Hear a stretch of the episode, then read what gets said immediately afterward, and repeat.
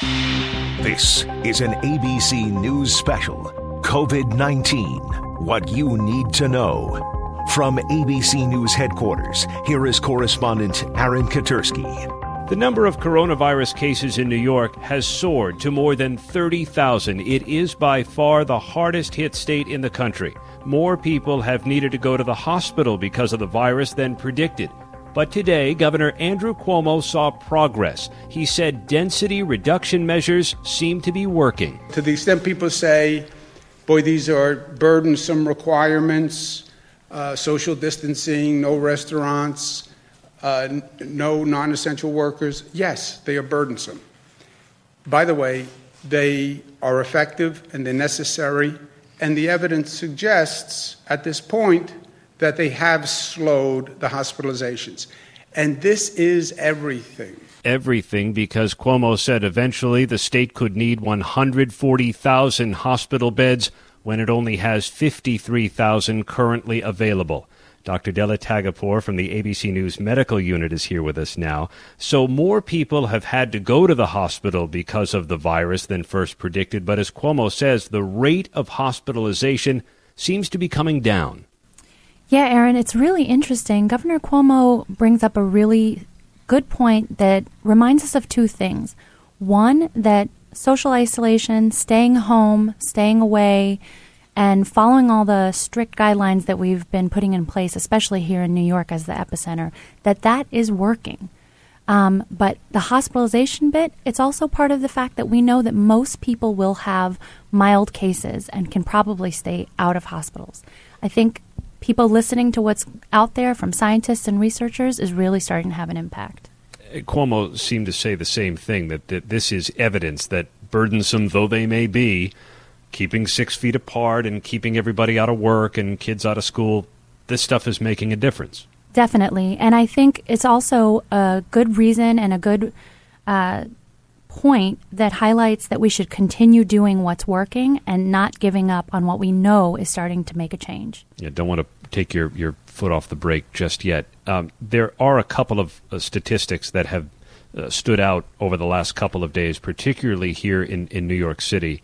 The, the death rate among men is 62%, and that's uh, far more than it is among women. Do we know anything more about why men seem to have a higher mortality rate associated with coronavirus? So, our best guesses and our best predictions have a lot to do with the things that put men at risk in other situations.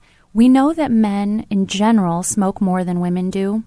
Uh, globally, men ha- smoke about 40% and women about 9%. Now, that doesn't mean that there's a direct correlation. Of course, we know that this is a primarily respiratory illness affecting the lungs, and that pneumonia is one of the primary reasons for mortality. So, this is just kind of part of our early understanding. In New York City, 46% of cases are aged 18 to 44. And we keep hearing that the most serious cases involve older people, people with underlying conditions. But this shows that the, the virus is hitting younger people. Why is that?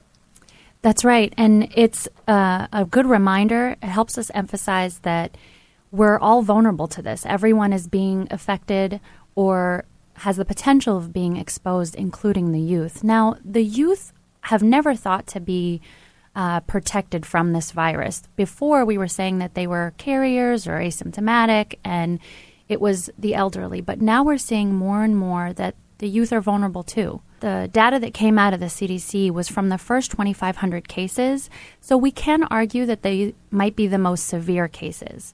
That includes youth, middle age, and the elderly. And the youth, you know, they have other vulnerabilities. It might be in part because of an attitude or a belief that they are not at risk, and so putting themselves in situations where they're exposed multiple times we saw all those images of spring breakers, all of those Generation X and Z, and everyone uh, who was still out there when we were warning people not to be. So it could be that they're exposed over and over, and it could also be that they have the same underlying chronic conditions that put other people at risk. What about vaping or smoking? Yeah, that's a that's a big problem.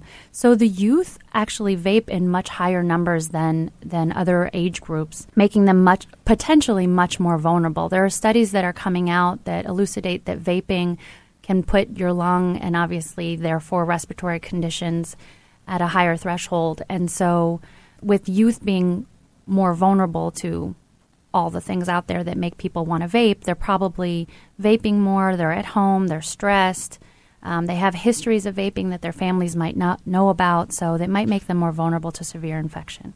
I wanted to ask you about one more thing before we let you go, Dr. Tagpour, that there are some reports doctors in New York hospitals are giving patients who have COVID 19 uh, rather high doses of vitamin C.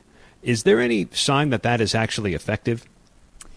So there's no current evidence that vitamin C in massive doses is preventive or curative. This isn't over the counter vitamin C that you can pop or some gummy vitamins that you can chew. This is IV vitamin C given in large doses to patients who are really sick. These patients are septic, and the state of sepsis when your body is breaking down and you have a high infection in your system actually depletes vitamin C or can deplete vitamin C, especially as we're seeing in COVID 19 cases. So that vitamin C might just be depleting you know what your your body needs and not necessarily adding it. We also have to remember that the vitamin C isn't given by itself it's being given with some of this compassionate care cocktails that we hear about, things like hydroxychloroquine, azithromycin, or other various biologics and blood thinners. So it's not done alone, so we shouldn't jump to any conclusions quite yet. So everyone's quarantini cocktail of vodka and Emergen-C is not quite the preventive that anybody may have hoped. It might help them get through some of the stress, but not COVID 19 itself. Dr. Tagpour, thanks so much. Thank you so much for having me. Dr. Adela Tagpour with the ABC News Medical Unit. We're going to shift now to California and bring in ABC's Alex Stone because, Alex, the governor has cast doubt on any notion of getting his state reopened by Easter, a time frame that has been suggested by President Trump at the White House. Well, that's exactly right. Governor Newsom here, Aaron, is saying he sees no way that this is going to be over in the next couple of weeks, in potentially even the next couple of months. That he believes that we will continue this upward climb for about the next six to eight weeks and then won't really get over it for about 12 weeks. He says that he understands there is desire in this country to get things open again, but he says it's just not realistic. That looking at the numbers of folks who are sick, the numbers who are dying here in California going up, as they are in other areas of the country, and he says the next couple of weeks, this being over, he sees no way that that's going to happen. And in fact, the, the state seems to be taking steps to enforce the rules about social distancing and keeping essential businesses closed. Absolutely. The the problem is here in LA there are some businesses that are saying no, that they're not going to close, that telling the the mayor and the governor you don't have the authority to, to do this, or they feel that they are essential. Gun stores were staying open the sheriff here in LA County ordered that they shut down. There were long lines of people to get guns and ammo. Now the, the sheriff has said, okay, we're going to rule that the gun stores are essential. You can stay open. They're trying to prevent the panic buying at gun stores as they were shutting them down. But there are many other stores and restaurants that are not adhering to the stay at home rule. And now the mayor here in LA, he says the LAPD is going to be enforcing. They will make arrests. They will write tickets. There will be fines. Prosecutors are getting involved. And now they're going to send the Department of Water and Power in to shut off the water and power to businesses that aren't shutting down. This is uh, the mayor saying it's time that everybody listen. You know who you are. You need to stop it. This is your chance to step up and to shut it down because if you don't, we will shut you down. Shut you down. And he says if we don't arrest you, if we don't fine you, without you knowing, the Department of Water and Power is going to come out and nothing will come out of that tap. Your lights won't come on. He says that will shut you down. ABC's Alex Stone with us from Los Angeles. They are serious there and elsewhere about these rules, and as evidenced by the drop in the hospitalization rate here in New York, there is some evidence that all of these burdensome rules do seem to be having an effect. Alex, thank you. You got it. Thanks, Aaron. And coming up, Amy Robach sits with ABC News chief medical correspondent Dr. Jennifer Ashton to answer more of your questions about the outbreak of COVID 19. I'm Aaron Katersky. You're listening to an ABC News special.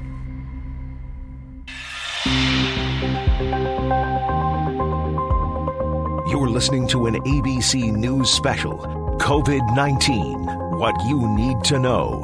Here is ABC News correspondent Amy Robach. New York's metropolitan area is now considered a high risk area in the coronavirus pandemic. Federal officials are now asking anyone traveling from there to self isolate for 14 days. And the governor of Louisiana expressing concern his state may be on track to become the country's new epicenter. Joining us now is ABC Chief Medical Correspondent Dr. Jen Ashton, who is reporting from home on self quarantine. Jen, there are new reports right now that some doctors in New York hospitals are giving massive doses of vitamin C to help their patients who have COVID 19. What's the science behind this?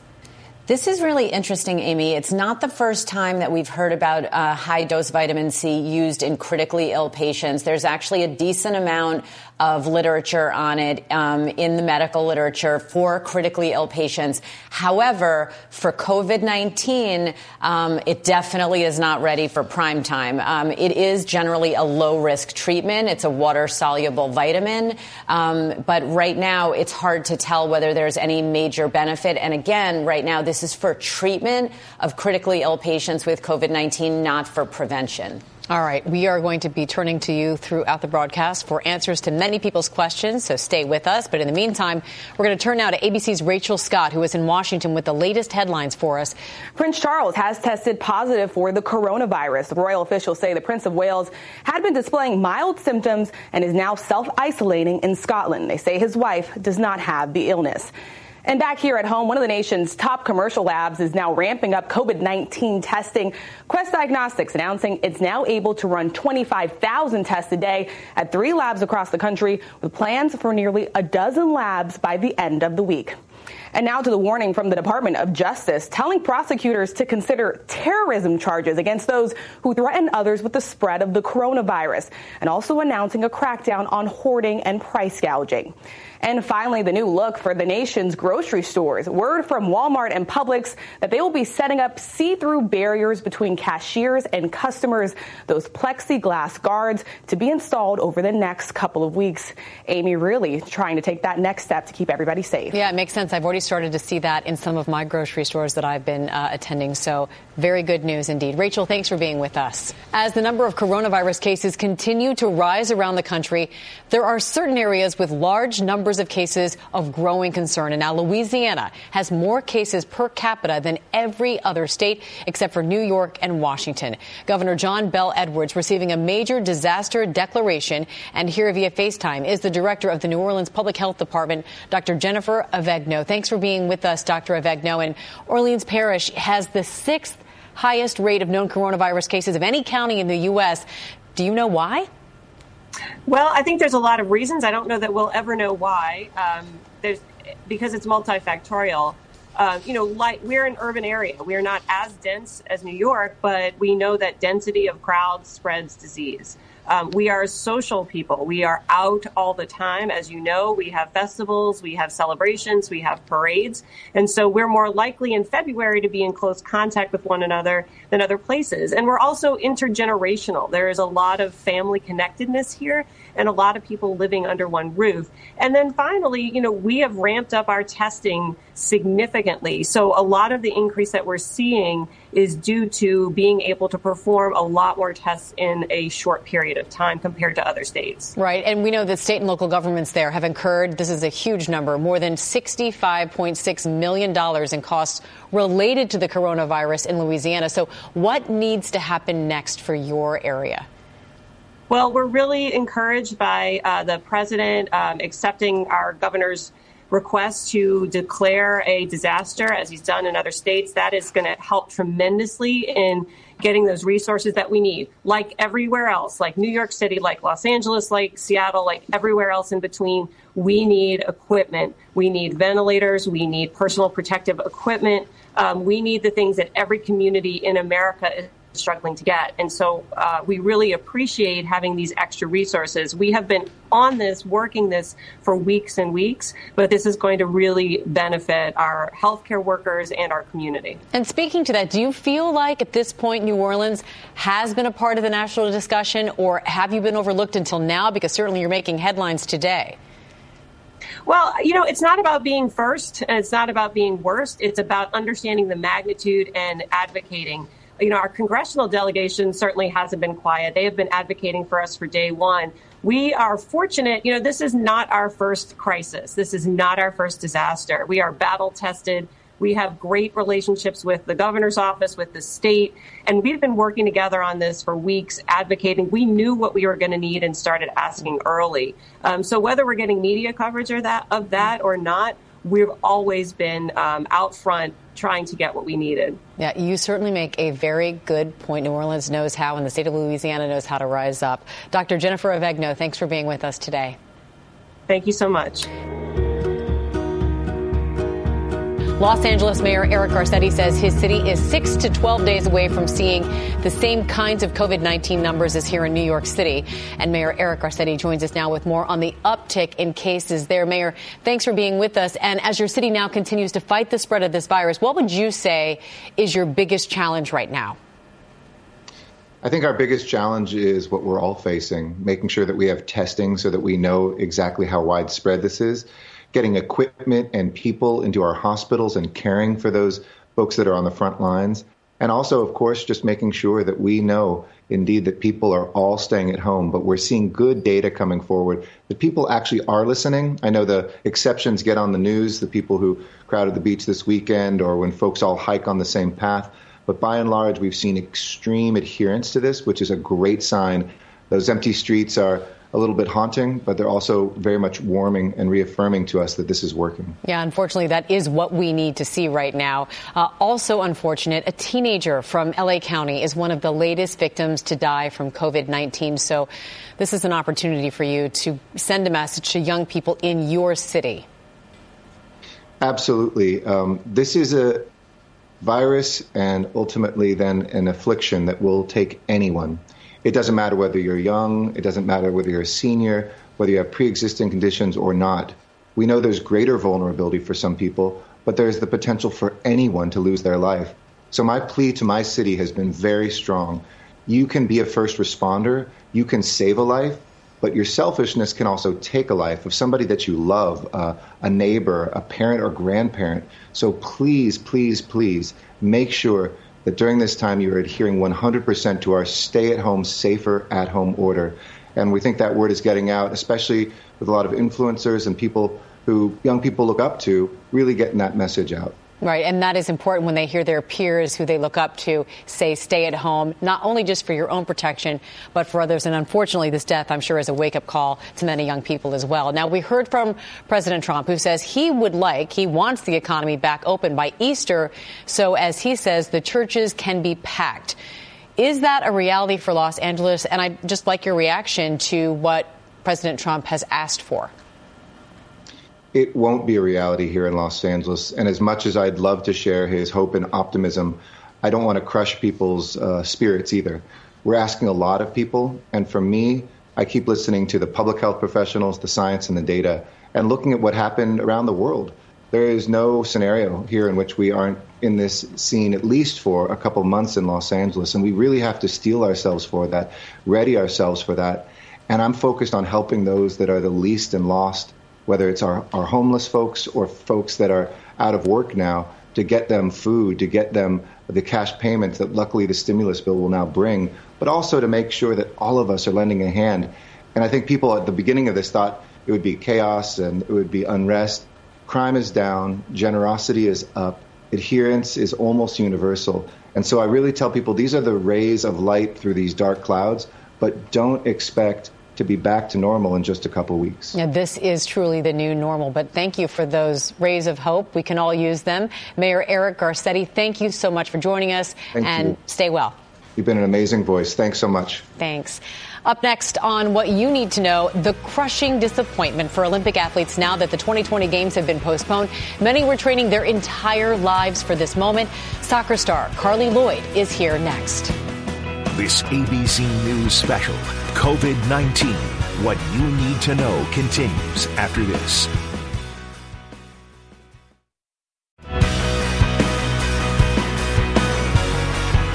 You're listening to an ABC News special, COVID 19 What You Need to Know.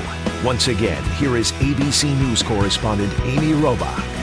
Welcome back. We learned Tuesday morning the 2020 Tokyo Summer Olympics have officially been postponed due to the COVID 19 outbreak. And that means a lot of changes for Olympic athletes, including U.S. women's soccer star and two time gold medalist Carly Lloyd. 2020 would have been Carly's fourth time in the Olympic Games. And with her turning 38 in July, potentially her last, but she's putting off retirement for a chance to take home a third gold medal. And Carly is joining us via Skype to tell us more. And Carly, first, I just want to get your reaction when you heard that the Olympics were officially postponed to 2021.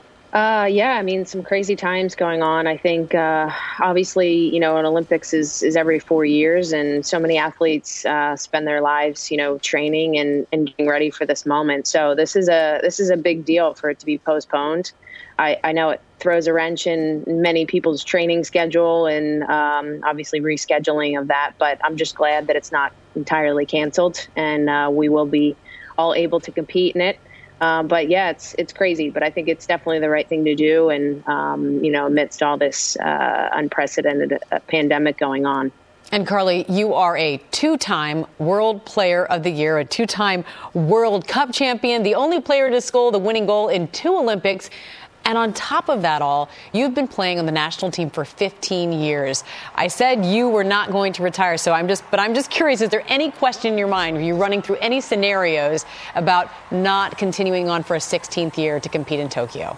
No, it's you know it's crazy. Um, it's been an amazing journey. I would have never predicted any of this. Um, you know, I've had the the time of my life, uh, training, competing, playing with my teammates. Um, it, has been it's been a wild ride, and and while you know, we were all looking forward to competing this summer. Um, I'm kind of finding a little bit of a silver lining in it. You know, it's more time to prepare, more time to get myself fit, stronger, um, become better on the field and I think it's you know going to give me uh, another year to to really leave it all out on the field. Yeah. Um, I wasn't sure what I was going to do, um, but another year sounds sounds pretty good. So just have to keep grinding away. Yeah, now you know, and I, what a great way to look at it because now you do have an extra year to prepare. Uh, what are you and your teammates talking about doing in this year to prepare for the games to be extra ready?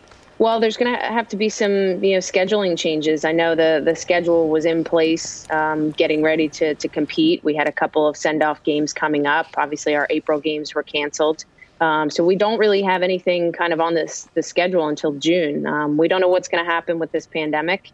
Hopefully, things start to slow down and everybody goes back to normal. Um, but we all are, you know, competing in our NWSL leagues uh, over the, the course of uh, the summer and, and into the fall. So we'll have that. And yeah, I mean, we're just going to have to kind of, um, you know, take take each day as it comes and, and figure it out. But it doesn't throw a, a huge wrench into to our schedule and, and training. We just get more time and it's been a good mental recharge uh, for myself and I'm sure all of my teammates. Stay well. Thank you for being with us, Carly Lloyd. We appreciate it. We're going to turn again now to Dr. Jen Ashton here for more answers to your coronavirus questions. Dr. Jen, we're going to start with the first one. Is there any correlation between blood type and whether or not you get the virus or how sick you become? That's a really interesting question. There was a limited study done very early on in this outbreak that showed that people who had type A blood were significantly at greater risk of getting sick with COVID 19 than people who had type O blood, who were less likely. Now, it definitely needs more research. It hasn't been peer reviewed. But if there is any truth to it, it does have implications for healthcare workers. It's not really for the lay public, but in terms of stratifying risk of healthcare workers, it may be useful, but really inconclusive right now. All right. Our second question this is a good one. Does the virus migrate once it's on the skin? Skin. The warning is to keep your hands away from your nose, mouth, and eyes. But what if you touch your cheek or your forehead?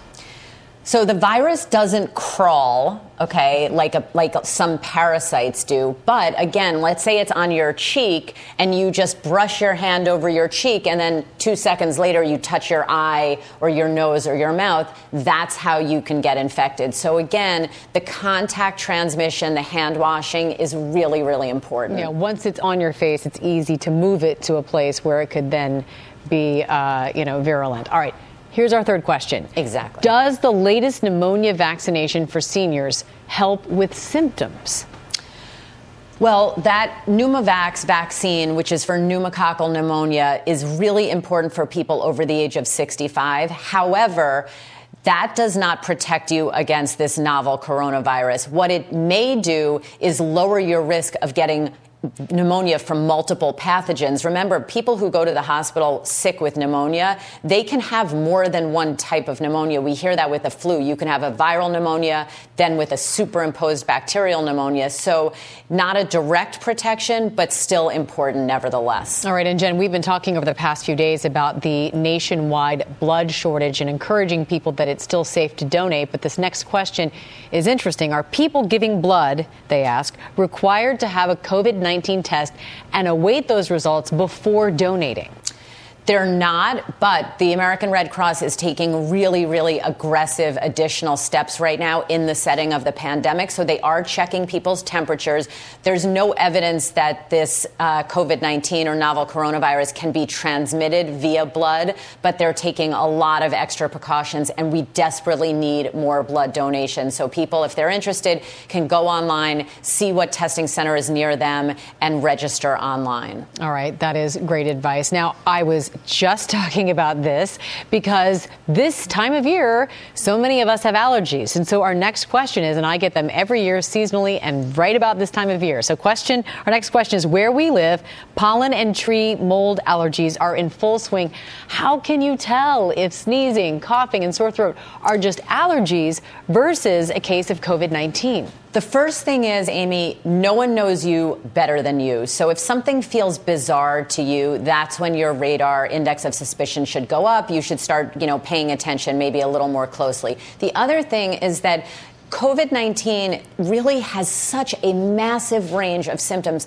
Many people have such mild symptoms, they may have no symptoms, so they don't know they're infected. The classic ones are, are easy to spot fever, cough, fatigue, um, some chest pain if it's severe in terms of respiratory issues. But the other common cold or allergy like symptoms, people can have those too. And that's why it all circles back to testing. We need to be able to test so many people so we can get a grip. Because remember, you can have two things at the same time you can have allergies and you can have coronavirus. All right, Dr. Jen, as always, thank you so much. And if you have your questions for Dr. Ashton, you can send them to her Instagram at Dr. J. Ashton. We have much more ahead as we continue on what you need to know, some help navigating your technical devices to keep that virtual connection strong, and the surprising new ways we are keeping our pets safe. Drive through vet visits. We're back in a moment. You're listening to an ABC News special COVID 19 what you need to know. Once again, here is ABC News correspondent Amy Robach. And welcome back. With the majority of Americans working from home during the coronavirus pandemic, our devices are all being put to the test, whether by laptop or cell phone. Both need to be up to date in order for you to successfully work from home.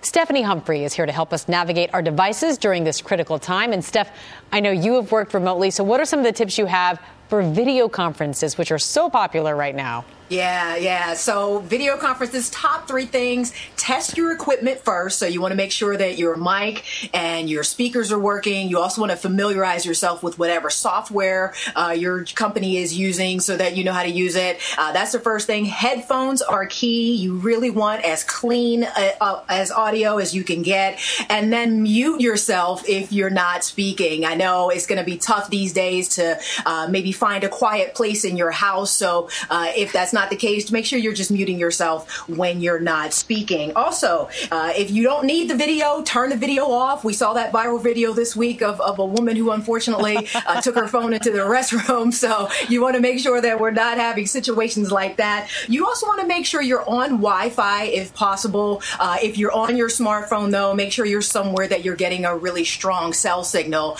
And finally, make sure you're looking at the camera. I know a lot of people tend to look at the screen uh, when they're video conferencing instead of the camera, and it makes a difference. You want to keep that connection with your teammates uh, via video conference as well. All right, you mentioned Wi Fi. Obviously, it's important when you're working from home. So, any tips on how to get the best connection, especially when a lot of people are on Wi-Fi in your home at one time. Yeah, yeah. Well, it might be as simple as moving your router. You don't want to have your router next to any large metal objects in your home, and you don't want to have it next to any appliances that emit electromagnetic signals. So you really don't want your router right next to your television, which is where a lot of people keep it, or right next to that place where everybody charges their phones, or right next to a heater, or anything like that. So maybe just moving the router to a different place in the house might help with that. You can also uh, make sure that the firmware is updated. So you'll need to go to the website of your internet service provider and log in there to make sure you're using the most up to date firmware. You also could change the channel on the router or the frequency. You can do that on the website of your internet service provider as well. Or you could invest in boosters, repeaters, extenders. They all kind of do the same thing, which is to amplify the signal around your home if you have any dead spots. Or you can just uh, really kind of redo your network altogether and create a mesh mesh network that will sort of replace your router and cover every area of your home. And one simple thing that you can do is make sure you have a strong password because there could mm. be some folks next door or a couple doors down that are uh, stealing your Wi-Fi and, and uh, weakening that signal as well. Yeah, that's a good point, especially in apartment buildings. Now, I love this next tip because we're all used to communicating with each other, our coworkers, face to face. Sometimes things get lost in translation when you're doing this remotely. So, give us some of the rules for remote communication between coworkers. Well, think about what you need to communicate. If it's something that is company sensitive or maybe a little bit negative, you may not necessarily want to send that via email. You want to pick up the phone and have a call around that because depending on whether or not you've actually logged into your uh, works uh, network work or something like that, your your security might be compromised. So you want to make sure that you're not having any conversations